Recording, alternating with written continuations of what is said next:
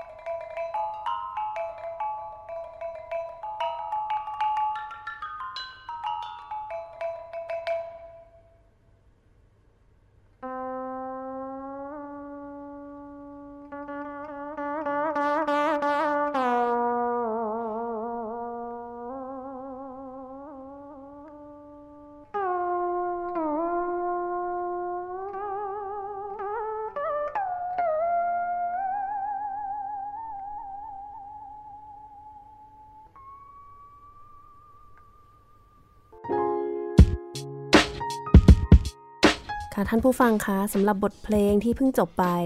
วันนี้จะไม่ใช่มุกเป็นคนอธิบายเพลงแล้วนะคะ ก็พิเศษหน่อยจะเป็นแขกรับเชิญของเราในวันนี้นะคะ ที่จะเป็นคนอธิบายค่ะ อาจารย์นรงฤทธิ์ค่ะครับบทเพลงที่เพิ่งจบไป เป็นบทเพลงที่ประพันธ์โดยอาจารย์เลยใช่ไหมคะอ่าใช่ครับค่ะ เป็นบที่ทเพลงเปิดให้ฟังเมื่อกี้นี่คือซิมโฟนีภาษาไทยชื่อว่าซิมโฟนีประสานเสียงสำเนียงระฆังนะฮะอืมภาษาอังกฤษคือ ซิมโฟนี The Harmony of Chimes โอ้ค่ะซึ่งก็เป็นซิมโฟนีที่ผสมผสานมีเครื่องดนตรีพื้นเมืองอาเซียนทั้งหมด 5 ชิ้น ร่วมเล่นกับวงออร์เคสตราเอ่อเราแสดงคอนเสิร์ตอันนี้ไปก็หลายปีแล้วค่ะนะฮะประมาณ 2556 คนคนก็ชื่นชอบกัน เพราะว่าเป็นเป็นการผสมผสานเครื่องดนตรีอาเซียนเข้ากับวงภาษา ตะวันตกก็เสร็จ70ชิ้นโอ้นะฮะค่ะคราวนี้วงใหญ่ใช่ครับเอ่อเครื่องดนตรีอาเซียนที่เลือกมาเนี่ยก็จะมี 5 ชิ้น ชิ้นแรกก็คือพินซองเกาะของพม่า อย่างที่สองก็คืออาโบนังอืมโบนังนี่เป็นคล้องซึ่งเป็นส่วนหนึ่งของดนตรีกัมบาลันอืมถ้าขใครองอินโดนีเซียใช่ครับะถ้าใครสนใจดนตรีกัมบาลันจะพบว่าจะมีฆ้องหลาย ๆ ชนิดเลย โบนังนี่เป็นฆ้องตัวกลางๆนะฮะซึ่งซึ่งเป็นตัวตัวหลักในการเล่นทำนองของเขาถ้าเทียบกับวงปี่พาทย์ของไทยเนี่ยก็น่าจะเป็นฆ้องวงใหญ่อืมนะฮะเป็นคนที่ดำเนินทำนองหลัก แล้วก็มีปี่แนมาจากภาคเหนือ แล้วก็มีเอ่อกุลินตังกุลินตังนี่จะเป็นฆ้องอีกแบบหนึ่งมาจากประเทศฟิลิปปินส์โดยเฉพาะยิ่งเกาะมินดาเนาชื่อไม่คุ้นเลยแต่ละเครื่องนะฮะกุลินตัง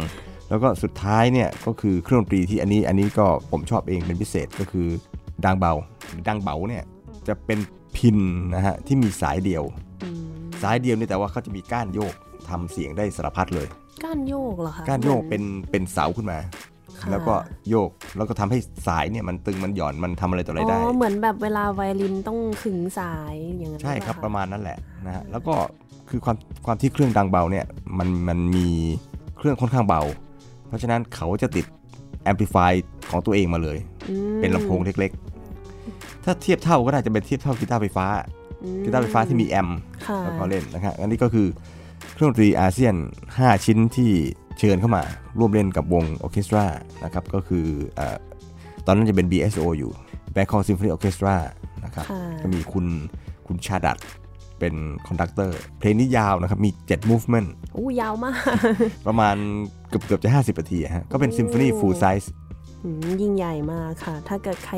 ใครสนใจก็ไปสามารถหาฟังได้ใช่ไหมครับะครับใน YouTube ก็มีครับค่ะเข้าชื่อนรงฤทธิ์แล้วก็เป็น The Harmony of Chimes านผู้ฟังคะวันนี้เราก็ได้รับเกียรติจากศาสตราจารย์ ดรนรงฤทธิ์ธรรมบุตรนะคะครับครับปัจจุบันทำอะไรอยู่อะไรอย่างเงี้ยเอ่อก็เป็นอ่าศาสตราจารย์สาขาการประพันธ์เพลงนะครับอยู่ที่คณะศิลปกรรมศาสตร์จุฬาลงกรณ์มหาวิทยาลัยค่ะแล้วก็มีผลงานในการประพันธ์เพลง แต่งมาแล้วร่วมๆ 30 กว่าปีค่ะนะครับปัจจุบันอายุ 57 ก็แต่งมาตั้งแต่ 20 กว่า ก็อายุมุกตอนนี้ ยังไม่เคยแต่งเพลงเลยค่ะ ก็ก็ไม่เป็นไรครับ เพราะว่า จริง ๆ ท่านผู้ฟังที่ไม่ได้เป็นนักดนตรีก็อาจจะคิดว่าคนเราต้องแต่งเพลงจริงๆเนี่ยดนตรีก็เหมือนกับเปรียบเทียบเหมือนอะไรดีเหมือนเหมือนหมอมั้งคือก็ต้องมีความชำนาญกันในคนละอย่างบางคนก็เล่นเก่งบางคนก็ conduct เป็น conductor เก่งบางคนก็แต่งเก่งอะไรเงี้ยสมมติเนี่ยค่ะเนี่ยก็อาจจะไม่ได้ทำได้ทุกอย่างก็มีบางคนทำทุกอย่างก็มี แต่ว่าส่วนมากก็บางคนก็อาจจะทำคนละอย่างคนชอบคิดว่านักดนตรีทำได้ทุกอย่างอุ้ยเธอเป็นนักดนตรีเหรอต้องร้องเพลงได้แน่เลยเออร้องเพลงได้เล่นเปียโนได้เป่าแซกซ์ได้แล้วเล่นได้ทุกทุกเพลงด้วยนะโอ้ จริง ๆ เราไม่ใช่เลยนะฮะอะก็ตอนนี้ก็คืองานงานที่ที่ทำนะครับ จริง ๆ งานหลักเนี่ยก็คือสอนอยู่ที่คณะศิลปกรรมนะครับ สอนการประพันธ์เพลง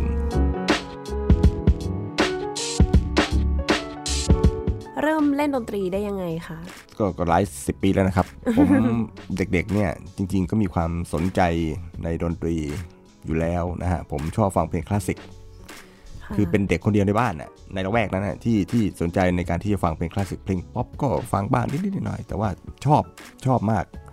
แล้วก็จะติดใจงานของ composer อย่างโมซาร์ทเบเธอร์เวนปาร์ค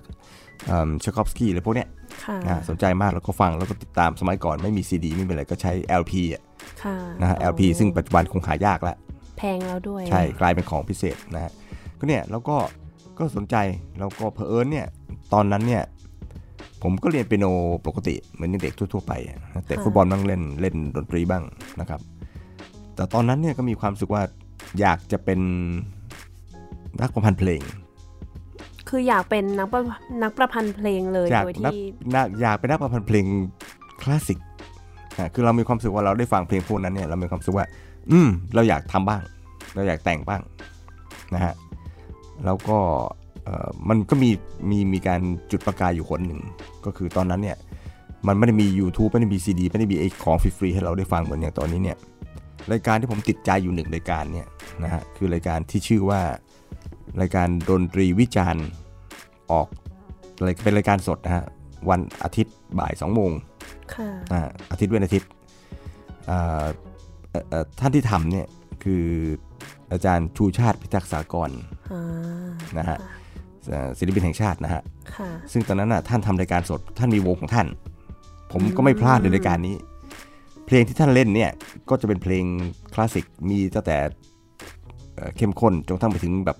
สบายๆฟังดูนะครับผมก็ติดตามรายการนี้มากเลย ดูทุกอาทิตย์เลย ก็ปรากฏว่ามันมีมีอยู่ขนหนึ่ง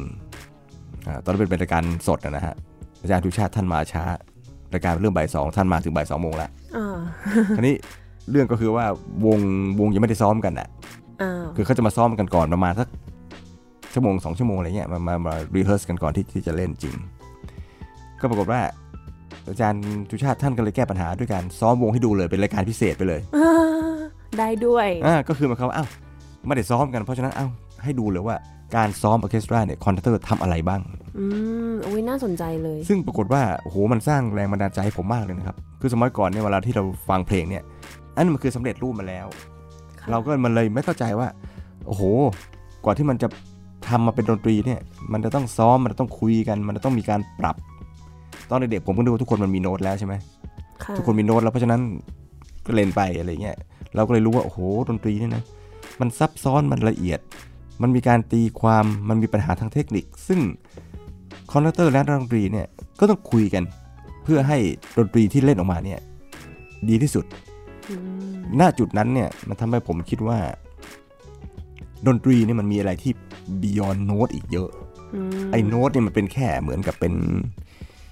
ฉบับร่างเป็นเป็น outline นะฮะเป็น outline ของของดนตรีเนี่ยแต่ว่าโอ้โหมันมีอะไรที่เป็นสปิริต u a l อะไรที่เป็นเทคนิคอะไรที่เป็นมากกว่าโน้ตนั่นอีกเยอะเลยเดี๋ยวผมเลยพูดง่ายๆว่า get ตอนนั้นน่ะแล้วประทับใจมาก วันนั้นเนี่ยที่ผมดูรายการของของอาจารย์ตุชาติพิทักษ์สากรนะครับ ก็เลยมีความรู้สึกเออผมตั้งใจแล้วผมไม่ทำอย่างอื่นแล้ว ขอเป็นนักประพันธ์เพลงก็ได้ หลังจากนั้นเนี่ยก็เลยไปเข้าที่เอ่อครุศาสตร์ สาขาดนตรีที่จุฬาเพราะว่าเป็นคณะเดียวที่มีการเรียนดนตรีในระดับอุดมศึกษา ยังไม่มีที่อื่นเลยครับ มีที่เดียว ตอนนั้นมัน 2523อะพอทีนี้พอจบจากที่จุฬาเนี่ยก็ไปต่อที่อเมริกา ก็ไปเรียนจนกระทั่งหลายปีไปประมาณ 5-6 ปี กลับมาก็ได้รับปริญญาเอกทางด้านการประพันธ์เพลงอ่า จากที่ที่มหาวิทยาลัยอเมริกามิชิแกนพอกลับมาเสร็จเนี่ยเอ่อเริ่มต้นด้วยการมาเป็นอาจารย์สอนที่คณะศิลปกรรม จุฬาลงกรณ์มหาวิทยาลัยค่ะก็เป็นทำงานด้านวิชาการเนี่ยมา 27 ปีแล้วครับทำตั้งแต่อายุ 29อะอืมนะฮะนี่นี่เปิดเทอมใหม่นี่ก็เป็น season ที่ 28 แล้ว โอ้โห เป็น season ใหม่ season ใหม่เท่ปีปีการเลยศึกษาใหม่ฮะใช่ค่ะนะฮะ เป็นศิลปินศิลปาธรด้วยอ๋อใช่ไหมครับคะครับอันนี้เผื่อท่านผู้ฟังไม่รู้จักศิลปินศิลปาธรรบกวนแบบพูดคเอ่ร่าอวศิลปินศิลปธรเนี่ยนะฮะหรือบางทีชื่อเต็มเขาจะเรียกว่าศิลปินรางวัลศิลปธรก็จะให้ในสาขาต่างๆ ซึ่งมีดนตรีอยู่ด้วย จะให้กับศิลปินที่อายุน่าจะประมาณ 40 กว่าจนถึง 50 กว่านะฮะสำหรับศิลปินที่มีผลงานเอ่อร่วมสมัยดีเด่น ซึ่งเอ่อสำนักงานศิลปวัฒนธรรม เป็นผู้ดำเนินการนะฮะกระทรวงวัฒนธรรมก็เป็นคนให้ให้รางวัลนี้ ซึ่งก็มีทุกปีต่อเนื่องกันมาๆนะครับค่ะของผมเนี่ยได้รับรางวัลนี้เมื่อปี 2551ค่ะก็ก็ 10 กว่าปีมาแล้วโอ้11 ปีมาแล้ว ซึ่งเหก็มือนเป็นแบบรางวัลศิลปินแห่งชาติรุ่นเล็กหรือเปล่าคะประมาณนั้นไม่รู้มันจะเหมือนกันหรือเปล่านะฮะ เพราะว่าธรรมชาติจะต่างกันนิดนึง คืออันนี้เนี่ยมักจะเป็นศิลปินที่ที่มีงานร่วมสมัย แต่ว่าก็จะว่าอย่างนั้นก็ได้นะอะไรอย่างนั้นนะ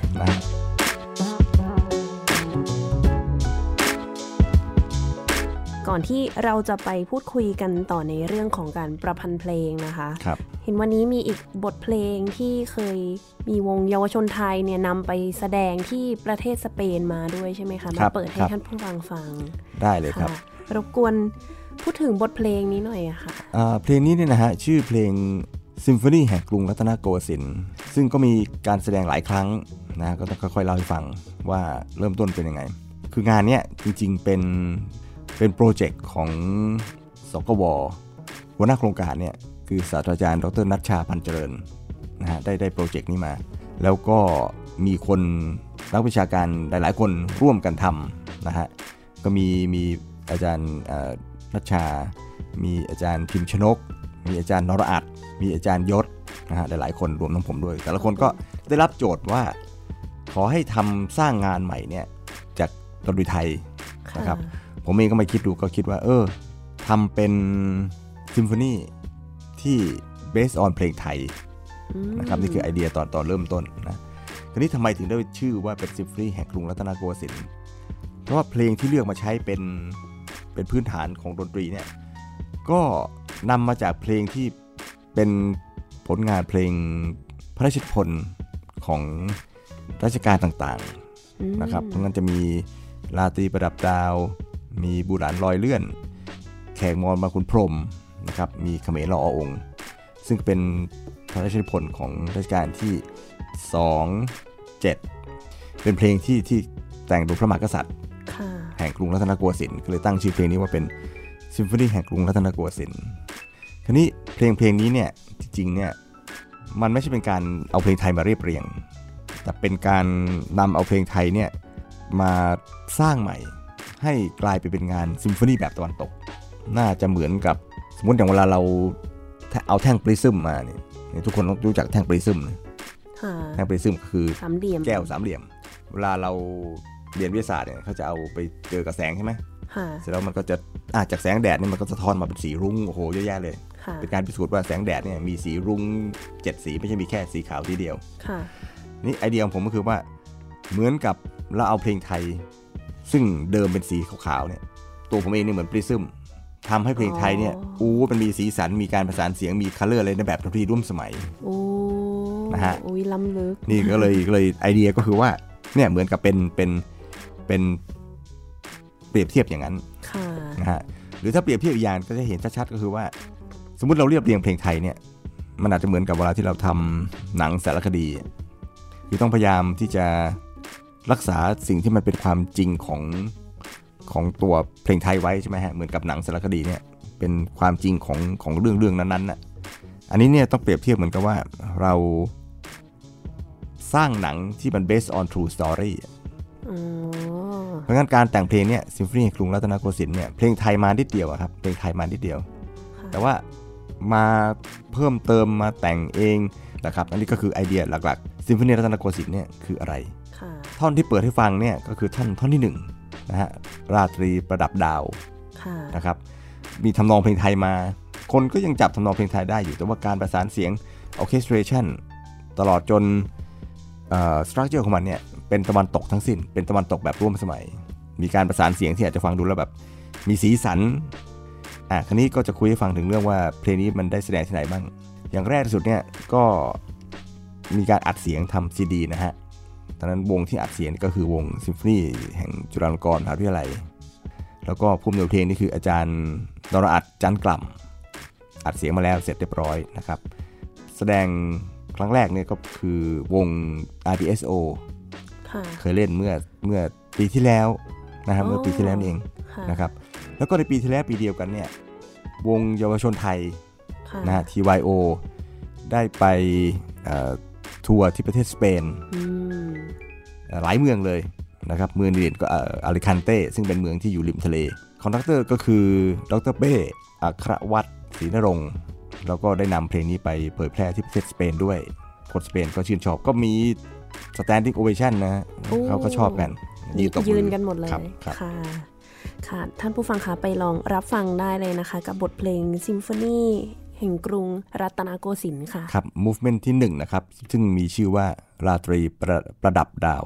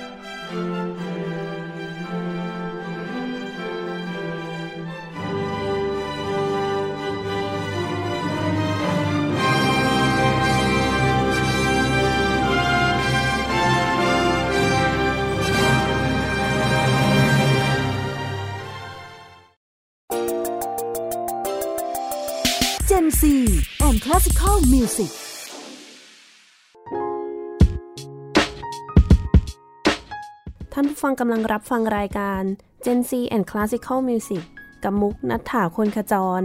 และแขกรับเชิญของเราวันนี้ อาจารย์นรงฤทธิ์นะคะ ค่ะอาจารย์เมื่อสักครู่บทเพลงก็ยิ่งใหญ่นะคะนะไพเราะมาก ๆ เลยเหรอครับขอบคุณครับะค่ะสำหรับ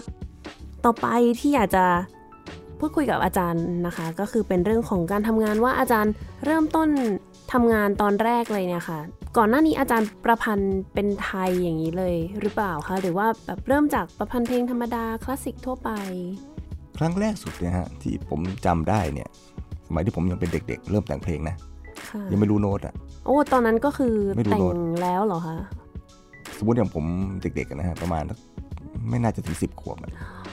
ฟังเพลงของโมซาร์ทเนี่ยสมมติซิมโฟนีของโมซาร์ทเนี่ยค่ะเราฟังแล้วเราก็ชอบ แต่ตอนนั้นจะตั้งคำถามกับตัวเองว่า ถ้าเพลงมันมันมันไม่เป็นแบบนี้เนี่ย มันมีทางอื่นที่มันจะเป็นได้ไหมอืมพูดง่ายๆว่าแอบไปแก้เพลงเขา คือฟังเนี่ยสมมติว่าโมซาร์ทซิมโฟนีเบอร์40 G minor อย่างเงี้ยนะ ถ้าโมซาร์ทไม่แต่งแบบนี้เนี่ยมันมีทางเลือกแต่งแบบอื่นได้ไหมแล้วเราก็นึกในใจว่า สมมุติถ้าเราเป็นคนแต่งเนี่ย ถ้าเราลองเปลี่ยนทำนองขึ้นไปอย่างนี้ลองเอาตรงนี้มาสลับกับตรงนี้เนี่ยคือคือพยายามจะทำเพลงของเขาแต่ว่าในคิดคิดแบบของเราในตอนนั้นเนี่ยผมก็ถือว่าเออ เราก็ได้แต่งเพลงนะถึงแม้มันจะเป็นเพลงคนอื่นแต่เหมือนกับว่าเราลอง ทำทางเลือกให้ให้เพลงนั้นน่ะค่ะนะฮะตอนนั้นโน้ตไม่รู้ไม่รู้จากโน้ตเลยนะครับโอ้แต่ว่าก็ก็มีความสุขเออเราได้แต่งเพลงอะอ่าครั้นี้ในตอนหลังเนี่ยก็เริ่มก็เริ่มแต่ง โดยที่เปิดสกอร์ของนักแต่งเพลงที่มีที่อเสียงระดับโลกเนี่ยนะฮะเราเปิดเปิดโน้ตดูเองนะครับ เรียกว่าเป็นการศึกษาเอง ตอนนั้นเนี่ยไม่มีไม่ได้มีใครแนะนำไม่ได้มีใครไกด์ให้ละเปิดสกอร์ดูแล้วก็ฟังแผ่นเสียงเนี่ยแล้วเราก็อ๋อเขาทำอย่างนี้เขาทำอย่างนี้เขาทำอย่างนี้ มันก็มีข้อดีอย่างหนึ่งในการที่เราศึกษาเองก็คือว่าเหมือนกับเราได้ค้นพบสิ่งต่างๆ ตามความเข้าใจของเรา ข้อดีก็คือว่ามันเหมือนในหัวเราไม่มีอะไร แล้วเราได้ค้นพบสิ่งเหล่านี้จากตัวเราเอง เราวิ่งเข้าไปหามันเองเอ่อแล้วหลังจากนั้นเนี่ยอย่างอย่างที่ที่ที่คุยให้ฟังว่าผมก็เข้าไปที่ครุศาสตร์ครุศาสตร์เนี่ยก็ไม่ได้มีอาจารย์สอนการประพันธ์เพลงอะไรอ้าวนะฮะเหรอคะฮะ สิ่งที่ผมไปค้นพบเนี่ยอย่างแรกสุดคือว่ามันก็มีสกอร์นอกเหนือจากที่เรามีนะฮะซึ่งผมก็ทำแบบเดิมอะผมก็เปิดศึกษาโน้ตเพลงองใช่ค่ะ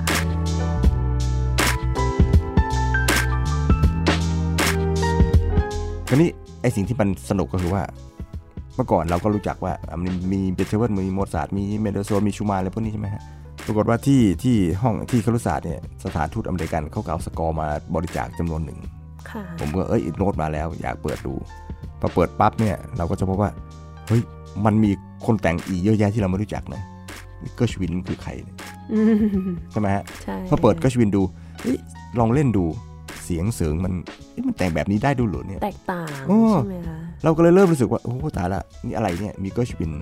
มีชาร์ลส์ ไอฟส์เอานี่ยิ่งหนักเลย เอ๊ะไอ้คอร์ดแบบนี้มันใช้ได้ด้วยเหรอ เสียงมันกัดกันหูหุ้นสมัยก่อนเราไม่เคยคุ้นว่ามันจะมี ไม่สามารถจะใช้คอร์ดแบบนี้ได้ค่ะเอ๊ะแต่เขาใช้เนี่ยตั้งแต่นั้นมาเนี่ยนะผมก็เลยรู้สึกว่า แสดงว่าดนตรีเนี่ยมันต้องหลากหลายกว่าที่เราคิดแน่นอน ไม่ใช่มีเสียงจากของโมซาร์ทเบโธเวนแค่เนี้ยมันจะต้องมีเสียงมีการสร้างดนตรีที่ที่แตกต่างกว่าที่เราคุ้นเคยแน่นอนเลยนะฮะอันนั้นนะผมได้ได้ค้นพบว่า โอ้โห นี่นะ มีวิธีการทำอะไรได้อีกเยอะเลย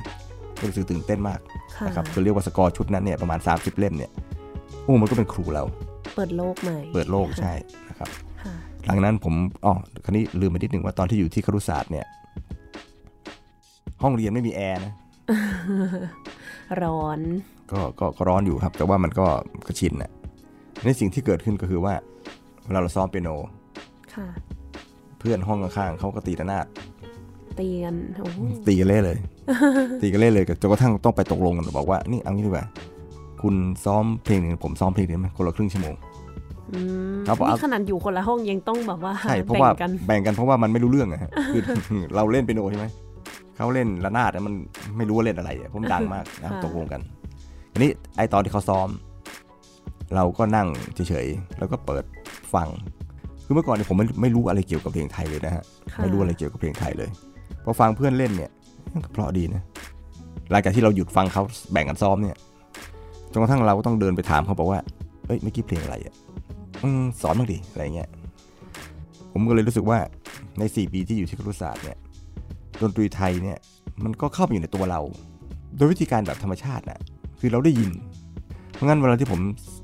สร้างดนตรีขึ้นเนี่ยไอ้ทำนองเนี่ย โอเคแหละไอ้เรื่องสตรัคเจอร์ไอ้เรื่องอะไรตัวอะไรนะ เราก็ถูก train มาอย่าง Western เอ่อ composer นะค่ะแต่เสียงที่มันเป็นเสียงของไทยนะฮะ เสียงเมโลดี้เสียงเอ่อ texture เสียงอะไรต่าง ๆ เนี่ย เออ มันก็เป็นดนตรีไทยแบบที่เราไม่ได้เสแสร้งให้มันเป็นนะนี่จนกระทั่งตอนที่เราไปเรียนที่ที่อเมริกา คือตอนที่ผมไปเนี่ย ตอนนั้นไปในฐานะเป็นเป็นนักเปียโนก่อนอืมเพราะว่าอย่างอย่างที่คุยให้ฟังว่าไม่ได้มีคนที่ ที่ที่สอนเราจริงจังในแง่ของ composition ไปถึงโน่นก็ไปเรียนเปียโนก่อนจนกระทั่งไปเจอที่โน่น ก็โอ้ ไปอเมริกามันก็เปิดโลกอะนะ ใช่ค่ะใช่ไหมฮะใช่เราก็ได้เห็นอะไรตัวอะไรอีกเยอะเลยนะฮะผมไปถึงครั้งแรกเนี่ย มีเลคเชอร์ของฟิลิปกลาสโอ้ที่มหาวิทยาลัยค่ะ ก็เป็นนักประพันธ์ที่มีชื่อเสียงมาก ใช่คราวนี้ผมความที่เราไม่คุ้นเคยไปถึงก็ไม่รู้จัก ก็ไปถามเพื่อนเขาว่าฟิลิปกลาสเนี่ย ใครอยู่เนี่ยเขาจะงงมากบอกโอ้โหนี่ you นี่ อันนี้เนี่ยดังมากนะโอ้โหอยู่ที่อเมริกาไม่เนี่ยรู้จักได้ยังไงไม่รู้จักได้ไงอะไรเงี้ยเราบอกเฮ้ยไม่รู้จักว่ะแล้วก็ถามรู้จัก American composer คนไหนบ้างบอกรู้จักเกิร์ชวินบอกโอ้โหนี่มันนานแล้วนะอะงั้นเขาก็บอกว่างั้น you ต้องไปฟังนะฮะค่ะเราก็ไปฟังงานของฟิลิปกลาสครั้งแรกฟังครั้งแรกก็งงนะก็ไม่เข้าใจว่าเอ้ยไอเพลงแต่งแบบนี้แต่งได้เหรอโอ้โอเคก็เปิดโลกอยู่เหมือนกัน คือเบิร์นผมเป็นคนที่มีความรู้สึกว่า อะไรอะไรก็ดีทั้งนั้นน่ะคือไม่ค่อยไม่ค่อยไม่ชอบอะไรอะใช่ไหมฮะคือมีความรู้สึกว่า อย่างน้อยเราไม่ชอบเนี่ย แต่บางอย่างมันคุ้มค่ากับการฟังถูกไหมฮะคือไม่ได้ไม่ว่าฟังแล้วอาจจะไม่ไม่ชอบแต่ว่า มันได้ยินได้ฟังของที่เราไม่เคยเห็นเนี่ย เออ มันก็คุ้มแล้ว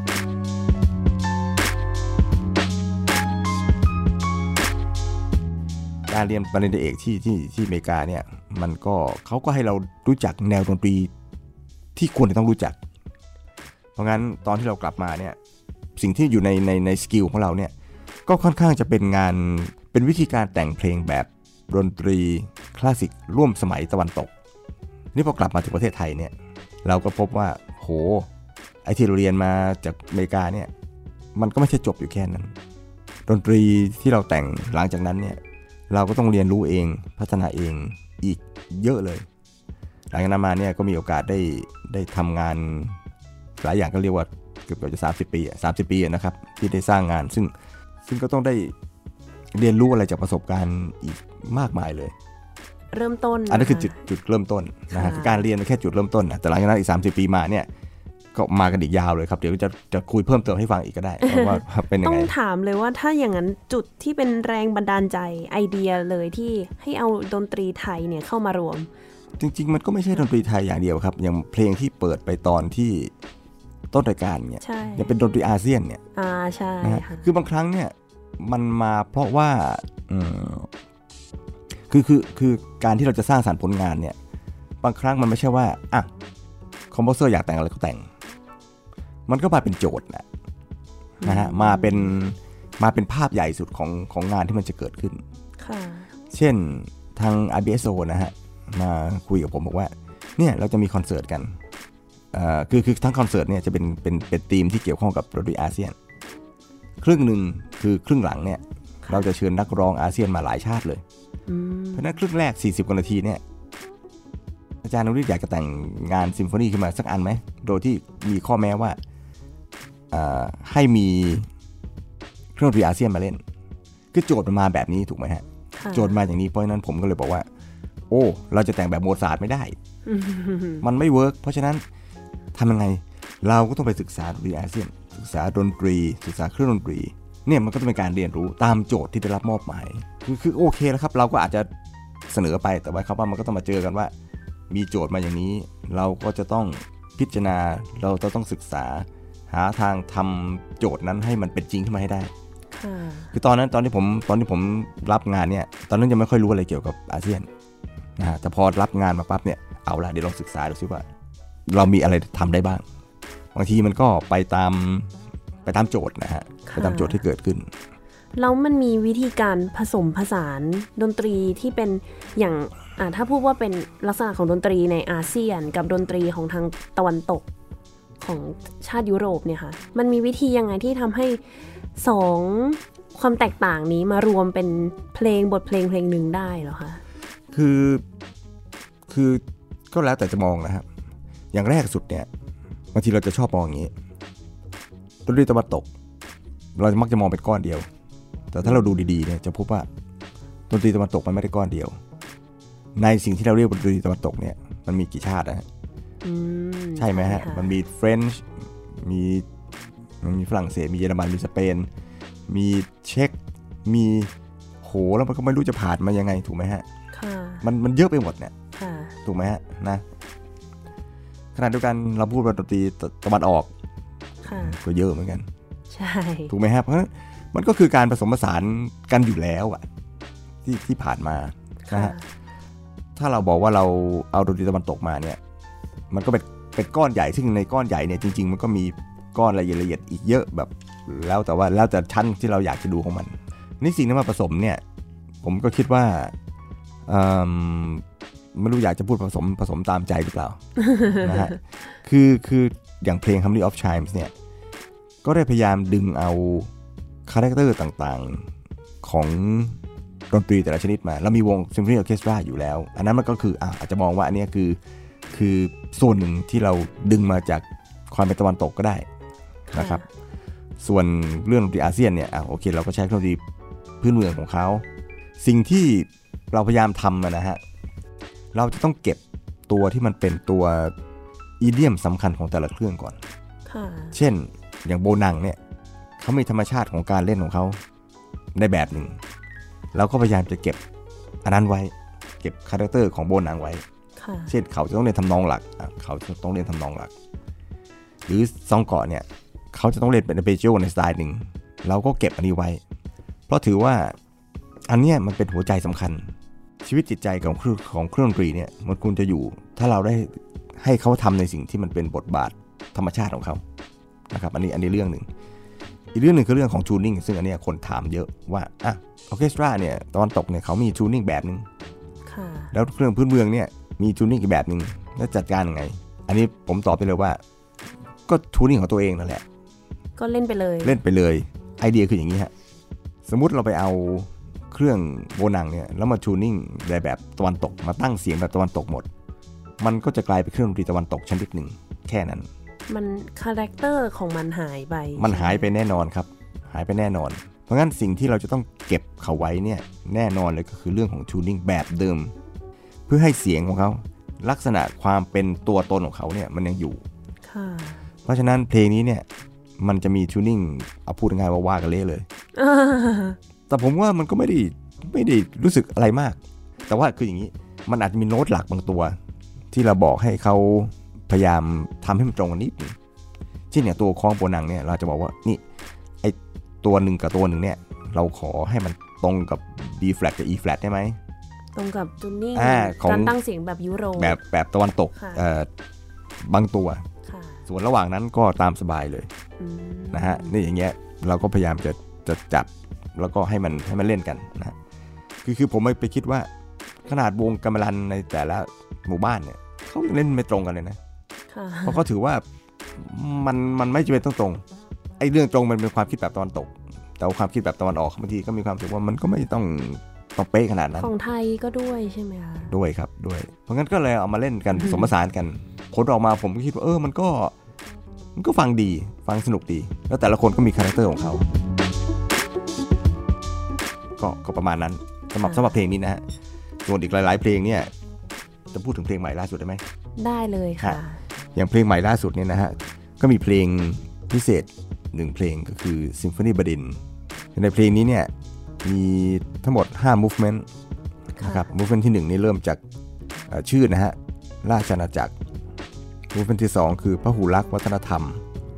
movement ที่ 3 คือนำทัพวิทยะ movement ที่ 4 เทวนัครา movement ที่ 5 คือ บรมราชาพิเศษกชื่อก็คล้องๆกันหน่อย ถ้าชื่อภาษาอังกฤษก็ movement ที่ 1 ก็จะเป็น the kingdom movement ที่ 2 ก็คือ the เอ่อ cosmopolis ท่อนที่ 3 คือ the war ท่อนที่ 4 ก็ the city of angels ท่อนที่ 5 ก็คือ the coronation อืมห้าท่อนนะครับค่ะนี่ท่อนที่ 5 เนี่ยเป็นท่อนที่ยาวที่สุด คือทั้งเพลงนี้มันเกือบเกือบจะ 40นาทีอะซิมโฟนีฟูลไซส์ยาวนะค่ะฮะท่อนสุดท้ายเนี่ยครึ่งหนึ่งไปแล้วคือโอ้ยาวมากเลย20แล้วก็มีคอรัสด้วยโอ้มีคอรัสแล้วก็มีร้องโซโล่ทีนี้ร้องโซโล่เนี่ยได้คุณกิตตินันท์ชินสำราญมามาร้องอ่ามีการอ่านฉัน อ่านชั้นด้วยเหรอครับะโอ้อ่านฉันซึ่งจริงๆเนี่ยการอ่านฉันเนี่ยก็มีลักษณะเป็นทำนองของมันเอง ผมก็ได้ฟังการอ่านฉันแล้วก็ได้นำเสียงของการอ่านฉันนี่ไปให้คอรัสร้องด้วยอืมแล้วก็เอ่อการเอ่อเอาทำนองไปให้คอรัสเนี่ยประเดี๋ยวก็ส่งต่อไปถึง orchestra ด้วย เพราะฉะนั้นการอ่านฉันท์เนี่ยเหมือนกับเป็นทำนองหลักที่มันจะส่งต่อไปให้คอรัส ส่งต่อไปให้ orchestra ด้วย ซึ่งตัวเองก็ไม่เคยทำเหมือนกัน ไม่เคยทำมาก่อน แต่ว่าก็ท้าทายก็ท้าทายใช่ค่ะนะฮะทีนี้จะถามว่าทำไมจะต้องมีฉันท์ เพราะว่าอ่าการจะสดุดีพระมหากษัตริย์เนี่ยต้องต้องต้องมีการอ่านฉันท์ค่ะนะครับโคลงหรือกาพย์เนี่ยอาจจะอาจจะไม่ไม่ไม่ไม่ไม่สมพระเกียรติ ก็ต้องมีการอ่านฉันท์ เพราะฉะนั้นก็ก็พยายามจะสร้างงานซิมโฟนีที่ไม่เคยมีใครสร้างมาก่อนอืม ใช่ไหมฮะเบโธเวนไม่เคยมีการอ่านฉันท์ ไชคอฟสกี้ไม่เคยมี เราได้สร้างงานซิมโฟนีที่ที่จะมีการอ่านฉันท์ แล้วก็จะมีการใช้คอรัส มันก็เป็นการที่เราจะต้องเรียนรู้ทุกงานน่ะว่าเกิดขึ้นค่ะคือมันไม่ได้มีประโยชน์แล้วถ้าเราจะแต่งงานซิมโฟนีแล้วมีคนบอกว่าคุณแต่งเพราะนะแต่ว่าเหมือนเหมือนเบโธเวนอย่างเงี้ยมันก็ไม่เกิดอะไร แต่เราจะต้องสร้างงานที่มันเป็นงานพิเศษ ที่ยังไม่เคยมีใครได้บุกเบิกในเรื่องนี้มาก่อน ก็ต้องบอกท่านผู้ฟังก่อนว่า ในวันนี้ที่เราอัดรายการกันเนี่ยคือยังไม่ได้แสดงคอนเสิร์ต แต่ว่าวันที่รายการออกเนี่ยคือแสดงแล้ว ไปแล้วเรียบร้อย ใช่ ก็คือเราก็จะมีตัเพวลอย่างงใช่ค่ะครับก็คือจะเป็นท่อนสุดท้ายนี้เลยใช่ไหมคะก็เดี๋ยวครับครับค่ะก็ลองฟังดู เดี๋ยวให้ท่านผู้ฟังได้ลองรับฟังดูนะคคะรับครับประสิทธิ์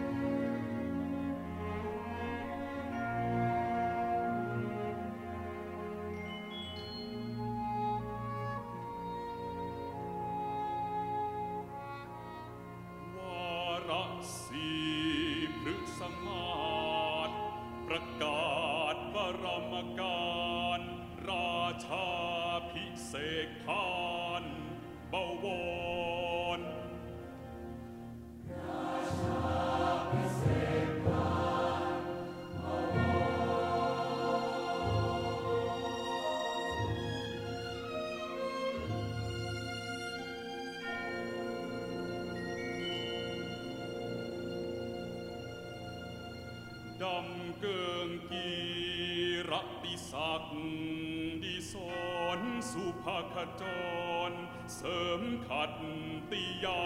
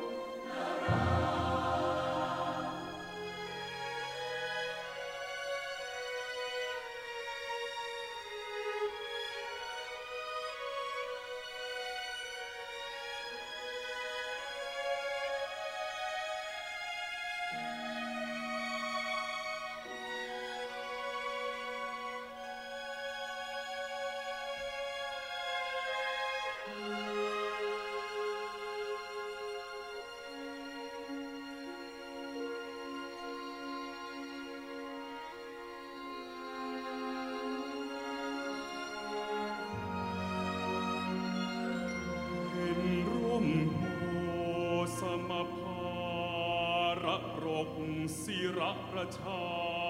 วอนมวลมหิทธาบดี รังสริดปวงชัยพร ประธานที่พยาพีอวยทศมาจากกรีบดิน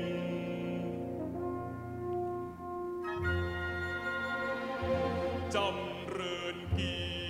รปิเด ชะองค์วรนริน โรคาพยาสินขจร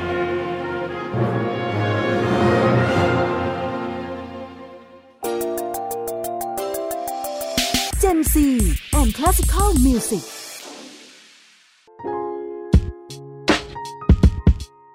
ค่ะท่านผู้ฟังคะสำหรับบทเพลงที่เพิ่งจบไปเป็นยังไงบ้างคะ กับบทเพลง ท่อนที่ 5 นะคะ ของซิมโฟนีบดินทร์ซึ่งประพันธ์โดยอาจารย์ณรงค์ฤทธิ์ค่ะ ขออนุญาตย้อนกลับไปถึงเพลงซิมโฟนีบดินทร์เนี่ยนะครับนะ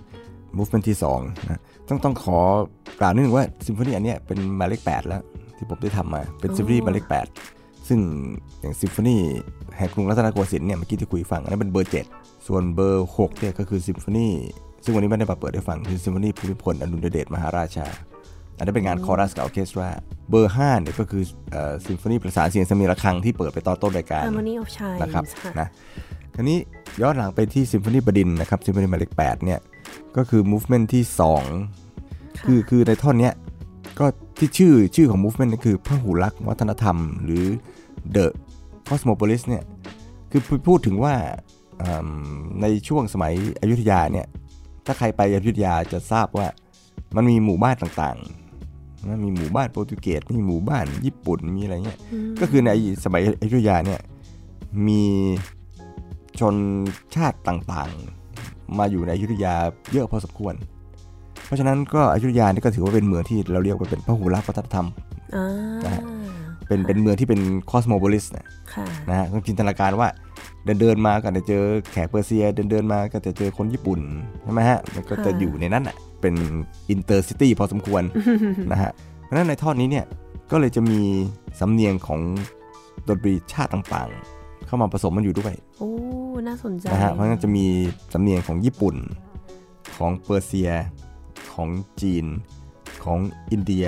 แล้วก็ตอนจบเนี่ยมีของเออชาติตะวันตก โดยทั้งหมดเนี่ยก็เอามาผสมกัน เหมือนกับมันมีเป็น character piece ย่อยๆ แทรกอยู่ในท่อน 2 ท่อน2นี่เหมือนกับเป็น 2.1 2.2 2.3 2.4 อยู่ในท่อนทั้งหมด อันหนึ่งก็สั้นๆนะครับ ผมผมเปรียบเทียบว่าอย่างนี้ เหมือนถ้าใครฟังช a คอฟสกี้นัทแคลเกอร์สวีทเนี่ยมันจะมีท่อนที่มันเป็นอาหรับ dance เป็นแดนซ์เอ่อชีนัวใช่ไหม Chinese dance ค่ะประมาณไอเดียอย่างนั้นมันมีท่อนสั้น ๆ ผมก็ชอบว่ามันก็สนุกดีมันมีจังหวะของเปอร์เซีย มีบันไดเสียงเปอร์เซียมาผสมกับ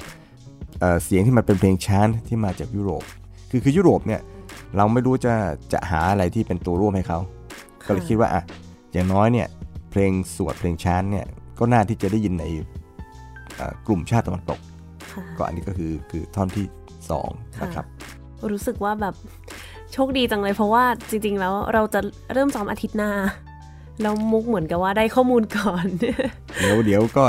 จะได้ยินครับ เดี๋ยวจะได้ยิน มีหลายตอนที่อ๋อมีท่อนอินเดียด้วยโอโบโซโล่โอ้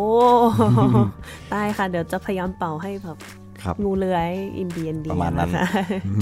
ได้เลยค่ะ ในปัจจุบันตอนนี้ยังมีอีกผลงานหนึ่งด้วยใช่ไหมคะ ใช่ครับใช่ครับะคือจะเล่นมาพร้อมกันเลยครับโอ้ คือคือคอนเสิร์ตที่เพลงซิมโฟนีประดินเนี่ยจะเล่นวันที่ 12 กรกฎาคมค่ะนะครับโดยวงเอ่อ Royal Bangkok Symphony Orchestra ทีนี้ในวันที่ 12 13 กรกฎาคมเนี่ยวันเดียวกันเลยจริงวันเดียวกันเลยเวลาเวลาใกล้เคียงกันเลยๆค่ะนะฮะก็จะมีอีกอีกวงหนึ่ง ซึ่งเป็นวงที่สำคัญของประเทศไทยวงหนึ่งนะฮะก็คือ Thailand Philharmonic Orchestra ก็จะเล่นเพลงของของผมนะฮะเป็นอีกเพลงหนึ่งชื่อซิมโฟนีอยุธยาโอ้ก็มีอยุธยาอีกหนึ่งที่ใช่ฮะค่แต่ว่าเป็นอีก concept หนึ่งค่ะนะฮะเป็นเป็นคือคือไม่ได้เป็น concept ของของ cosmo cosmopolitan city ละเพลงนี้เนี่ยจริงๆเนี่ยเข้าข่ายว่าเป็น symphonic poemซิมโฟนิ c โพเอมอันนี้เผื่อท่านผู้ฟังไม่รู้จักนะคะซิมโฟนิ c โพเอมก็คือเป็นก็คือเป็นงานเป็นงานออเคสตราพีซที่บรรยายเรื่องราวทีนี้เรื่องราวที่บรรยายเนี่ยไม่ได้แปลว่าต้องชัดเจนแบบโอ้โหเอ่ออะไรในกอมาทำอะไรกันในขออะไรไม่ใช่อย่างนั้นนะนะค่ะบางครั้งก็จะเป็นแรงบันดาลใจ บางครั้งก็อาจจะเป็นความรู้สึกหรือ จะจะมากน้อยแค่ไหนก็แล้วแต่จินตนาการของผู้ฟังและประสบการณ์ของผู้ฟังค่ะนะครับ เพราะฉะนั้นซินโฟนีอยุธยาที่จะบรรเลงโดย Thailand Philharmonic Orchestra เนี่ยเป็นความประทับใจจากการที่ผมได้ไปดูโบราณสถานที่อยุธยา เพลงเนี่ยมันจะเริ่มต้นด้วยบรรยากาศที่ค่อนข้างจะแบบ ดูลึกลับ เหมือนกับเราไปดูโบราณสถานตอนกลางคืน มันก็วังเวงหน่อยเราก็จินตนาการถึงว่าถ้าเป็นสมัยก่อนเนี่ยตอนที่อยุธยายังมีชีวิตอยู่เนี่ย เราคงได้ยินเสียงหน้าทับอืมดนตรีแทรกเข้ามา ได้ยินเสียงบรรเลงปี่พาทย์ ได้ยินเสียงทำนองเพลงไทยวนเข้ามาแล้วก็หายไปเป็นเป็นสิ่งที่เหมือนกับเป็นเป็น memory ของของของของของสิ่งนั้นค่ะนะครับเนี่ยอันนี้เป็นเป็นอีกไอเดียหนึ่ง เพราะฉะนั้นงานเนี่ยค่อนข้างจะไปในทาง impressionist นะครับอืมเป็นคนละไอเดียกับท่อนพหุลักษณ์วัฒนธรรมจากซิมโฟนีบดินทร์เพลงก็ยาวประมาณ 15 นาทีโหอาจารย์เอาเพลงแต่งเพลงขนาดนี้นี่เอาเวลาที่ไหนนอนคะเนี่ย สอนด้วย ผมผมแต่งได้เร็วนะฮะมต้องแต่งแต่งได้เร็ว คือต้องคุยให้ฟังว่างี้ เพลงเนี่ยมันมีกระบวนการเออสองอย่าง ค่ะหนึ่งคือตอนที่เตรียมการเรื่องไอเดีย กับตอนที่ลงมือแต่งจริงค่ะๆกระบวนการที่สองเนี่ยผมทำเร็ว ก็คือตอนที่เป็นเรื่องของโน้ตเรื่องของสตรัคเจอร์เรื่องของออเคสตร t ชันอืมเนี่ยอันนี้ทำทำทำเร็ว เพราะถือว่าเป็น skill ที่เราชำนาญอยู่แล้ว ไอ้ที่มันจะช้าเนี่ยก็คือกระบวนการแรก กระบวนการที่ต้องคุยกับผู้คนว่าอะมันจะเป็นอย่างนี้นะ ไอเดียจะเป็นอย่างนี้นะ มันจะมาขมวดปมตกผลึกยังไงอะอะอันเนี้ยอืมนะฮะไอ้อันแรกเนี่ยมันจะจะจะนานว่าอะสมมุติเราจะต้องมีโจทย์มาว่าเขียนดนตรีเกี่ยวกับซิมโฟนีบดินทร์เนี่ย movement ต่างๆ จะเป็นยังไง จะต้องใช้วัตถุดิบอะไรถึงจะเหมาะสม เราก็ต้องไปเลือกไปเลือกเพื่อมาทำขออนุญาตเปรียบเทียบนะ แล้วผมคิดว่าท่านผู้ฟังที่ที่ไม่ใช่นักดนตรีอาจจะเห็นชัด สมมุติเราเป็นพ่อครัวเนี่ย เราจะทำอาหารเนี่ย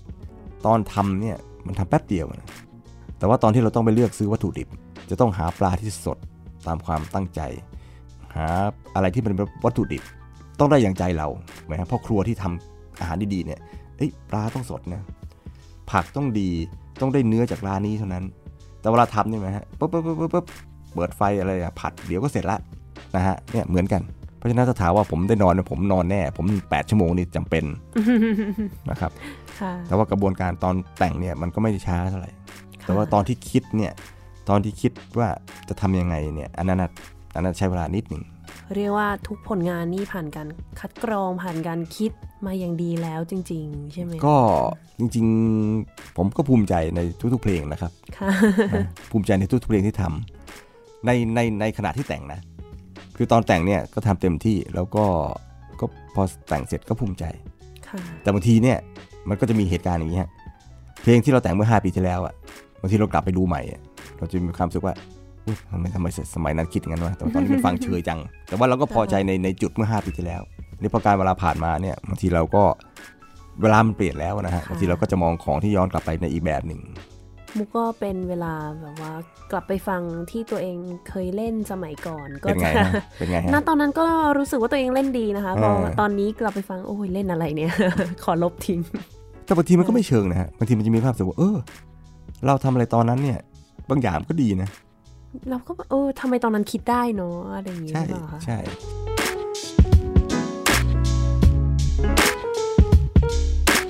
วันนี้ก็ต้องขอขอบคุณอาจารย์นรงฤทธิ์มาก ๆ เลยนะคะ ที่ครับครับให้เกียรติมาร่วมพูดคุยกันในรายการ ก็สำหรับบทเพลงส่งท้ายจะเป็นเพลงเอ่อท่อนที่ 2 เมื่อสักครู่ที่เราพูดถึงใช่ไหมครับคะครับก็คือท่อนที่ 2 นะฮะพหุลักษณ์วัฒนธรรมนะฮะ The Cosmopolis จาก ซิมโฟนีบดินทร์นะฮะบรรเลงโดยเอ่อ Royal Bangkok Symphony Orchestra ต้องเอ่ยชื่อ conductor นิดหนึ่งนะฮะก็คือคุณมิเชลทิลคิน ซึ่งปัจจุบันก็เป็นผู้อำนวยการด้านดนตรีของของวงด้วยค่ะสำหรับวันนี้เวลาก็หมดลงแล้วนะคะ ดิฉันนัฐาคุณขจรและอ่าผมศาสตราจารย์ดรนรงฤทธิ์ธรรมบุตรครับค่ะ เราสองคนขอลาไปก่อน สวัสดีค่ะ สวัสดีครับ